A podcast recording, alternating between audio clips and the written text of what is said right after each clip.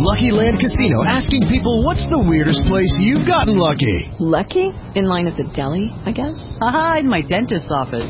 More than once, actually. Do I have to say? Yes, you do. In the car before my kids' PTA meeting. Really? Yes. Excuse me, what's the weirdest place you've gotten lucky? I never win and tell. Well, there you have it. You can get lucky anywhere playing at LuckyLandSlots.com. Play for free right now. Are you feeling lucky? No purchase necessary. Void where prohibited by law. 18 plus. Terms and conditions apply. See website for details.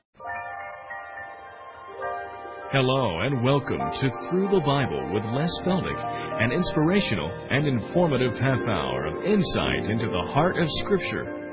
In addition to teaching the Bible, Les is a full time rancher, having a down to earth, practical teaching style that makes the Bible come to life. All programs are available on audio tape, videotape, and in printed form. At the end of the program, there will be an address where you can contact the ministry. And now, here's Les Feldick with today's lesson. Okay, it's good to have everybody in this afternoon, and uh, once again, we're going to produce four of these half hour programs. And uh, for those of you just tuning in, maybe for the first time or maybe for the second, we are just an informal Bible study. We are not associated with any particular group, and uh, we've got no axe to grind. And as I've said so often as we've taught these lessons over the years, we're not trying to twist people's arms to come from one group and into another. All we ask is that you get into the book and learn to read it. And as one telephone caller said just early this morning, clear up from International Falls, Minnesota, he said, Les, he said, you have taught me that you can't just read the Bible unless you study it. And uh, I just can't emphasize that, that if you once get a love for the Word, reading it isn't enough. Okay, now instead of going right on into Galatians, because after all, we finished Second Corinthians in our last taping, and uh, we just get so many requests and comments about our timeline. And of course, I had experienced that even before we ever went on television, where my local class people would say, well, if you've ever done anything to open up the Bible, it's using the timeline. And so, in response to those requests, I just thought we'd digress for at least one program and review once again the timeline and how everything unfolds and how it all fits and how everything rests on that which has gone before. And so, consequently, it is hard to understand the, the church age and why God is dealing with us the way He is unless we see where it all began. I'll never forget years ago, and I've used it over and over in my Oklahoma classes, and the gentleman involved watches the program and he'll nod his head and smile when I tell about it. But uh, he came up to the ranch one day after I'd been baling hay all day, and I was tired, and it was about 10:30 at night, and he met me and introduced himself and said, "Tell me, who in the world is Jesus Christ?" Now, at the time, it shook me up. And I thought, how could anybody ask a question like that? But now, some five, six years after that, all I ask is, why don't more people ask that very question? Because most people don't know who he is. Oh, they know he was born at Bethlehem and they know he went through a crucifixion. But to really know who Christ is and how he came on the scene, too many people haven't got a clue. Well, that night as we went into our kitchen table, as one person wrote, my, that must be some kitchen table. Well, it is. It's just an old round oak table, but boy, we've led a lot of people to the Lord there. And so we brought him in, put on the coffee pot, and uh, that's what I did. I just started with him with his timeline. And that's why I share it with people. If you want to have an opportunity to get someone interested in the Word of God, learn to use the timeline. It's quite simple. And uh, I'm going to complicate it a little bit today by showing the difference between what the disciples understood and the early Jewish believers understood compared to what you and I now understand as church age believers because God interrupted his original program for the nation of Israel and uh, turned to the Gentiles instead. So anyway, I'm going to start so far as the scriptures are concerned. Honey, go to Genesis chapter 12. And we'll just look at the Abrahamic covenant a minute, because from the timeline you'll see that if Adam was created at 4004, and most chronologers are pretty much agreed on that, then from Adam until the call of Abraham, or Abram as he was first known, in Genesis 12, and now this is where we're going to read a moment, and we have that covenant that God made with Abram out of Ur of the Chaldees, so he was a Syrian. That shakes people up. They think Abraham was a Jew. Well, he couldn't have been. The Jews were still unknown. So he was a Syrian. But God made a special covenant with him. And here it is in Genesis 12, verse 1. Now the Lord had said, back in chapter 11, unto Abram, Get thee out of thy country and from thy kindred and from thy father's house unto a land that I will, future tense, show thee. And I will, God says, future, I will make of thee a great nation. I will bless thee. Make thy name great, and thou shalt be a blessing. I will bless them that bless thee. I'll curse him that curseth thee. And in thee. In other words, through a lineage of people that would come from this man, all the families of the earth would be blessed. Now, of course, this Abrahamic covenant is given to the man who will be the father now then of a race of people who had never been on the earth before. They came out, of course, Adam and Noah and the three sons and Abram. But God institutes now by his sovereignty a new race or nation of people that we have come to know as Israel. And so the Jews come as a result of this covenant made with this one man. And this covenant promises a nation of people. And implied is that you can't have a nation of people functioning and operating unless they are in their own geographical area, homeland. And so that's implied. Well, again, it's implied that if you have a nation of people and they're in a geographical area, you cannot have law and order. You cannot have an economy unless you have a what? A government. And so those are the three main tenets of the Abrahamic covenant that God will make of this one man a nation of people.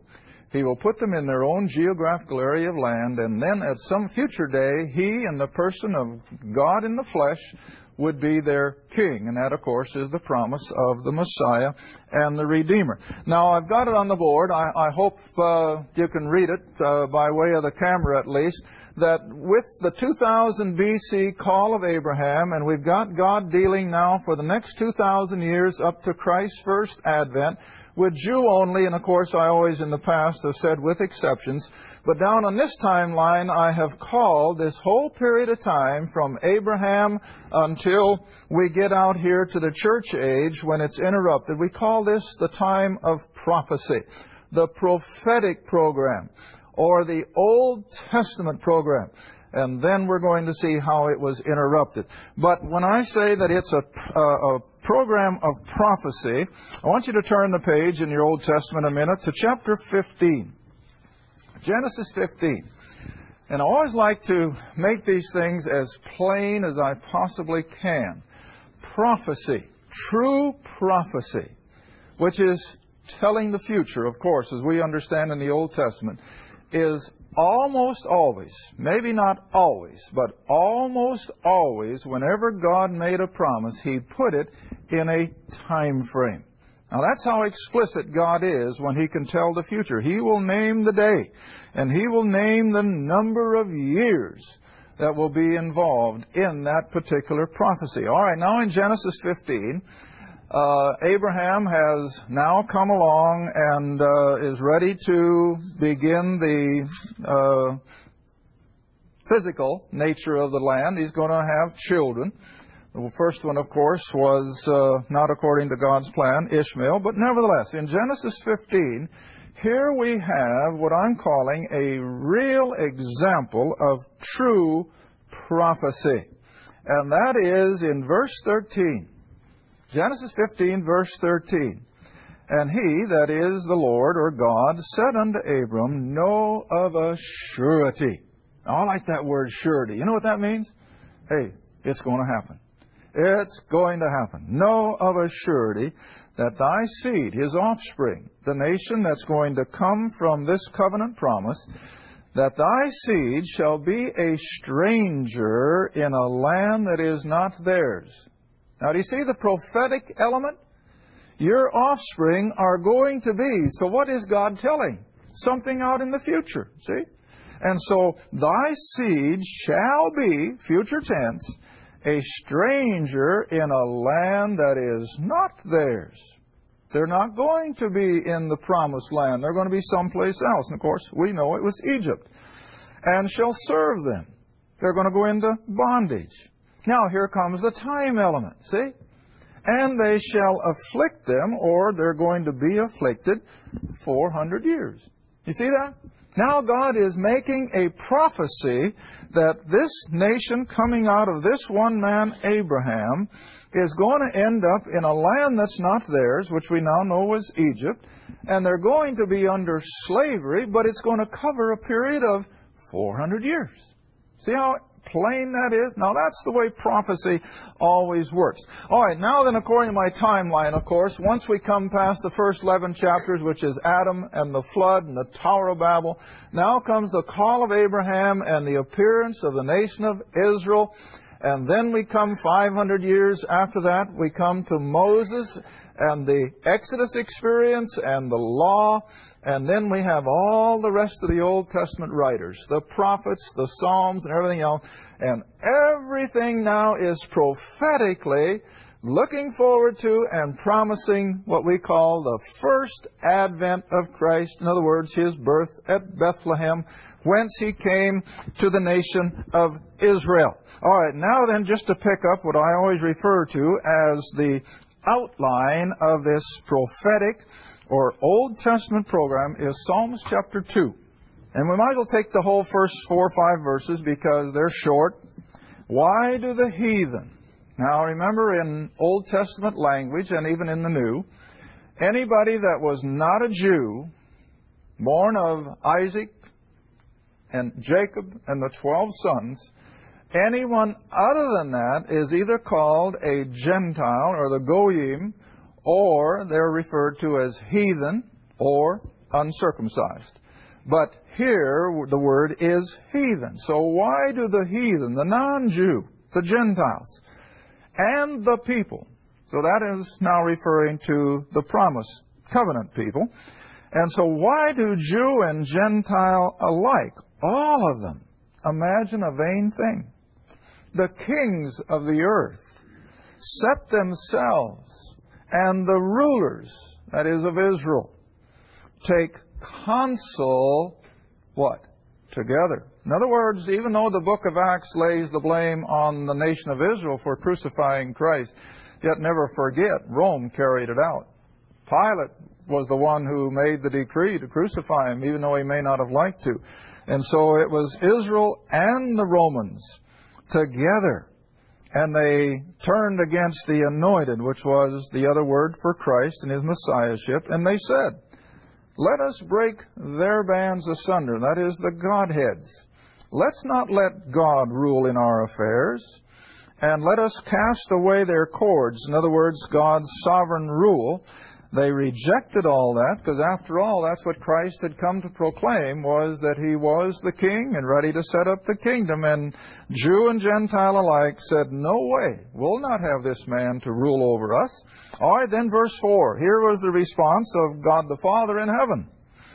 And he that sitteth in the heavens shall laugh and the Lord shall have them the nations of the world and Israel in derision. And then verse 5 what's the very first word? Then.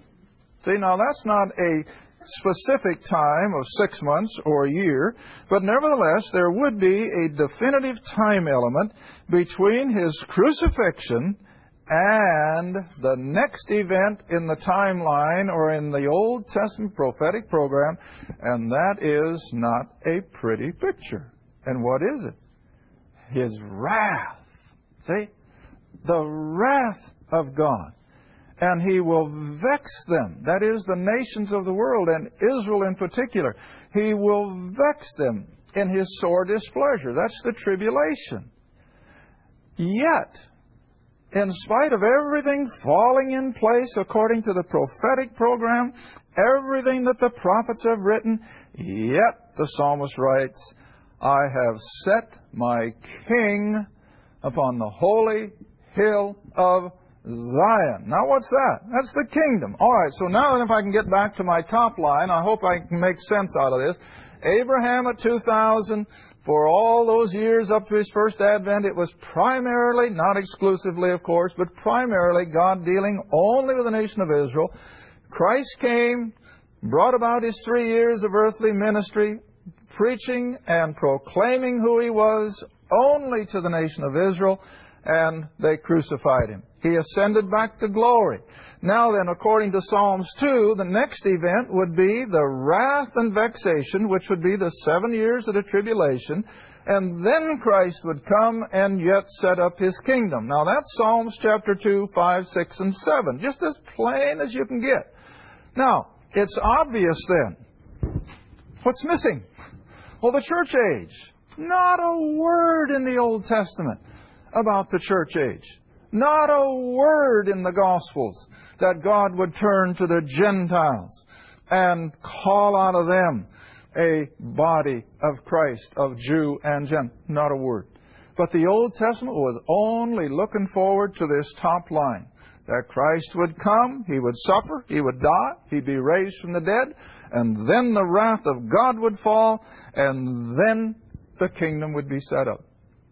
And you see, it's so obvious. And in fact, now let me show you how obvious it really is that Peter had no concept of anything other than this Old Testament timeline. In Acts chapter 2, in Acts chapter 2, on the day of Pentecost, and they've been accused, you know, of starting their imbibing a little too early in the morning. And so that by nine o'clock they were drunken. Well, I don't know how in the world they could accuse someone who was speaking in languages that everybody could understand of being drunken. My experience with drunken people is you can't understand one language, let alone many. But whatever, they were being accused of having been drinking too much new wine. And then in verse 15, Peter's response was, Acts 2 now, verse 15. For these are not drunken as you suppose, seeing it is but the third hour of the day. It's only nine o'clock in the morning. But verse 16. But what you're seeing, see? Now it's implied, of course, what you're seeing is the fulfillment of prophecy. That's what he's saying. But this is that which was spoken by the prophet Joel. And this is what Joel wrote. And it shall come to pass, as he writes prophecy, it shall come to pass in the last days, saith God, that I will pour out of my Spirit upon all flesh. Your sons and your daughters shall prophesy, your young men shall see visions, your old men shall dream dreams. And on my servants and on my handmaids I will pour out in those days of my Spirit, and they shall prophesy. Peter was seeing it, see? It was happening on the day of Pentecost. And then verse 19. Peter should have stopped right there had he known that Israel was going to go into a dispersion and God was going to turn to John. He should have stopped right there. But he didn't. Peter was still hanging tooth and nail on that Old Testament program, my top line, that Israel had to come to a knowledge of their Messiah and then the tribulation could unroll and then they'd have the king and the kingdom. All right, look what he says then, verse 19. He continues to quote Joel. And I will show wonders in heaven above, and signs in the earth beneath blood, fire, vapor of smoke, the sun turned into darkness, the moon into blood, before that great and notable day of the Lord come. Well, what's he talking about? The tribulation. See? And Peter knew that it had to come. But, what's the last verse? And it shall come to pass that whosoever shall call on the name of the Lord shall be saved. Now that's not Paul, that's Peter. And Peter is still on the top timeline. He's in the prophetic program. And all he's talking about here is that the one you crucified has been raised from the dead. He's gone back to glory according to Psalms 110 verse 1, sitting at the Father's right hand.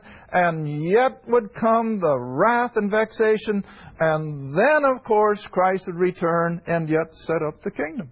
But Israel rejected it. And so the king couldn't pour out the tribulation wrath. He had to wait in heaven until something else glorious would come to pass. And now, of course, we got to turn a little further in the book of Acts to Acts chapter 9. Acts chapter 9. Now, this is just a quick skimming review, of course. Now, in Acts chapter 9, I want you to jump all the way to verse 15. And here we are at Saul's tremendous conversion on the road to Damascus. This one who detested, hated with a passion the name of Jesus of Nazareth because he could see it as just totally rotting away Judaism, defaming the temple and the law. And so he did everything humanly possible to stamp out the name of Jesus of Nazareth. And so he thinks he's pretty much covered all his bases in the homeland of Jerusalem and Judea. And so now he has gone to the high priest and gotten permission to even go to Damascus. Now I read an interesting account of this the other day that I guess I never realized before. That, because uh, I've often wondered, how did the Romans allow that? Well, Judaism had a fair amount of clout, even with the Romans. And so the, the high priests and the uh, rulers of Israel had enough clout with the Roman government that with a few of the cities of the Middle Eastern Roman Empire, they could actually demand extradition, like we do today. In other words, if someone from America uh, commits a horrible crime and they flee to Canada, you know what the law allows. We can prevail on the Canadian government to extradite them back home to America. Well, the Judaizers, the high priests of Israel, had that kind of control with the Roman government that there were certain cities where they could ask for extradition. And so this is what Paul uh, or Saul and the religious leaders of Israel kick into gear and they say, let us come up to Damascus and bring these renegade Jews who have followed this Jesus of Nazareth and let us deal with them. And of course, Paul rehearses in chapter 26 that what did they do? They threw him into prison. They put him to death. See? All right. Now, as Saul of Tarsus has met the Lord on the road to Damascus, and you all know the account, here is where you have that tremendous change in the modus operandi of the sovereign God. Verse 15, But the Lord said unto him, that is Ananias, who was arguing, Oh, we've heard all about this fellow. But he says to Ananias, Go thy way, for he, Saul of Tarsus, is a chosen vessel unto me to bear my name before the Gentiles and kings and the children of Israel, for I will show him how great things he must suffer for my name's sake. Now, that opens the door then to the Apostle Paul's ministry among the Gentiles. And now we have to drop down to the second line. This is the one where we're concerned with. Paul says, Behold, I show you a mystery. In Romans 16, verse 25. Let's look at it a minute quickly. My time's going too fast again, but let's see if we can find it. Romans 16, 25. And uh, this is the open part of my timeline then. Romans 16, verse 21. We got it, honey? All right, we got to do this quickly. Now to him, Paul writes, that is of power to establish you according to my gospel. Not Jesus' gospel, not Peter's gospel, but Paul's gospel. According to my gospel and the preaching of Jesus Christ according to the revelation of the what? The mystery. See? And so now for almost 2,000 years, we haven't been in the prophetic program. We are in the age of grace, which is the revelation of the mysteries, things that were kept secret back here in the Old Testament. There was no concept of Gentiles being brought into a relationship with the Almighty God. But when the church is complete, and it can be taken out of the way in what we call the rapture. Then you see this just backs right up to there and the prophetic program will go right on and will yet be completed. Now all you have to do is look at the situation. Israel is back in the land like she was at the time of Christ's first coming. They'll soon have their temple and they'll go back under Judaism and the law and temple worship. The revived Roman Empire is already on the scene. The European community is just about jot and tittle complete. And so everything is now falling into place that it'll be just like it was at the time of Christ's first advent. Oh, granted, technology and everything has exploded, but yet it is all for the sole purpose of bringing about the end time scenario for that second coming of Christ to the nation of Israel.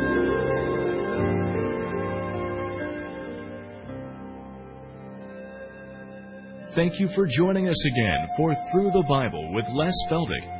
If you'd like to order audio tapes, videos, or any of our printed material, you may do so by writing Les Feldick Ministries, Route 1, Box 760, Kinta, Oklahoma 74552. That's Les Feldick Ministries, Route 1, Box 760, Kinta, Oklahoma 74552. Or you can call us toll free if you'd like at 1 800 369 7856.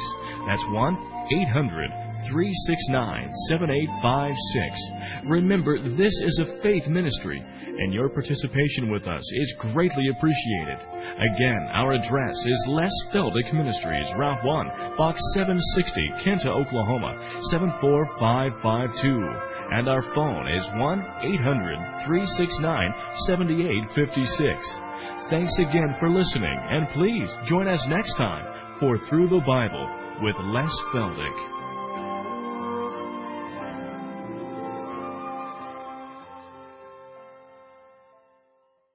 With the Lucky Land Slots, you can get lucky just about anywhere. This is your captain speaking. Uh, we've got clear runway and the weather's fine, but we're just going to circle up here a while and uh, get lucky. No, no, nothing like that. It's just these cash prizes add up quick. So I suggest you sit back, keep your tray table upright, and start getting lucky. Play for free at LuckyLandSlots.com. Are you feeling lucky? No purchase necessary. Void where prohibited by law. 18 plus terms and conditions apply. See website for details.